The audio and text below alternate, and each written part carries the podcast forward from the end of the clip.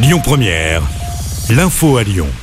Bonsoir à tous. Dans l'actualité ce jeudi, les époux Balkany renvoyés en prison. La Cour d'appel de Rouen confirme cet après-midi la révocation du placement sous bracelet électronique de Patrick et Isabelle Balkany. Ils avaient tous deux été condamnés en appel à trois ans de prison ferme pour fraude fiscale, puis à quatre et cinq ans de prison pour blanchiment et fraude.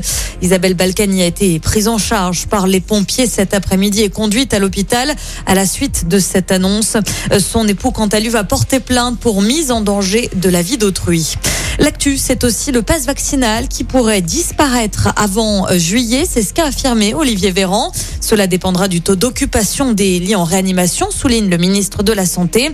Euh, concernant le vaccin, une troisième dose n'est plus forcément nécessaire pour conserver ce fameux passe pour les personnes qui ont déjà reçu deux doses ou qui ont contracté le Covid. L'actu en local, c'est cet appel à témoins après cet accident mortel près de Lyon, à hauteur du péage de Saint-Quentin-Falavier sur la 43 en Isère. Hier soir, en début de soirée, une jeune femme de 22 ans qui marchait le long de l'autoroute a été percutée. Elle est décédée sur le coup. La gendarmerie souhaite en savoir plus sur les circonstances du drame.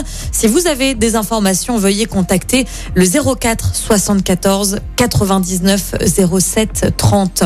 C'était le 17 décembre au stade Charletti lors des 32e de finale de la Coupe de France.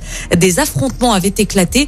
Près de deux mois après, deux supporters de l'Olympique lyonnais âgés d'une vingtaine d'années ont été placés en garde à vue.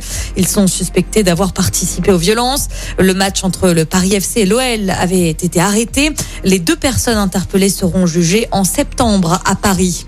Six personnes interpellées dans le quartier de la Guillotière à Lyon. Ça s'est passé hier matin. Pas de précision quant au motif de ces interpellations, mais le préfet de région souligne sur Twitter l'engagement total de l'État pour lutter contre la délinquance et les troubles à l'ordre public dans ce quartier-là. L'actu, c'est aussi la visite d'Elisabeth Moreno à Lyon demain matin. La ministre déléguée à l'égalité entre les femmes et les hommes est attendue dans les locaux de la Tony Parker Adéquate Academy. L'occasion de rencontrer de jeunes sportifs. Ce jeudi marque aussi la réouverture du centre nautique Tony Bertrand à Lyon dans le 7e arrondissement. En travaux depuis décembre, le bassin olympique est de nouveau accessible depuis ce midi. Attention, le port du masque reste obligatoire autour du bassin. Et puis un mot de football le Sénégal disputera la finale de la Coupe d'Afrique des Nations. L'équipe a battu le Burkina Faso. Place ce soir à l'autre demi-finale qui de l'Égypte ou du Cameroun ira en finale? Réponse ce soir à partir de 20h. Écoutez votre radio Lyon Première en direct sur l'application Lyon Première, lyonpremière.fr et bien sûr à Lyon sur 90.2 FM et en DAB+. Lyon Première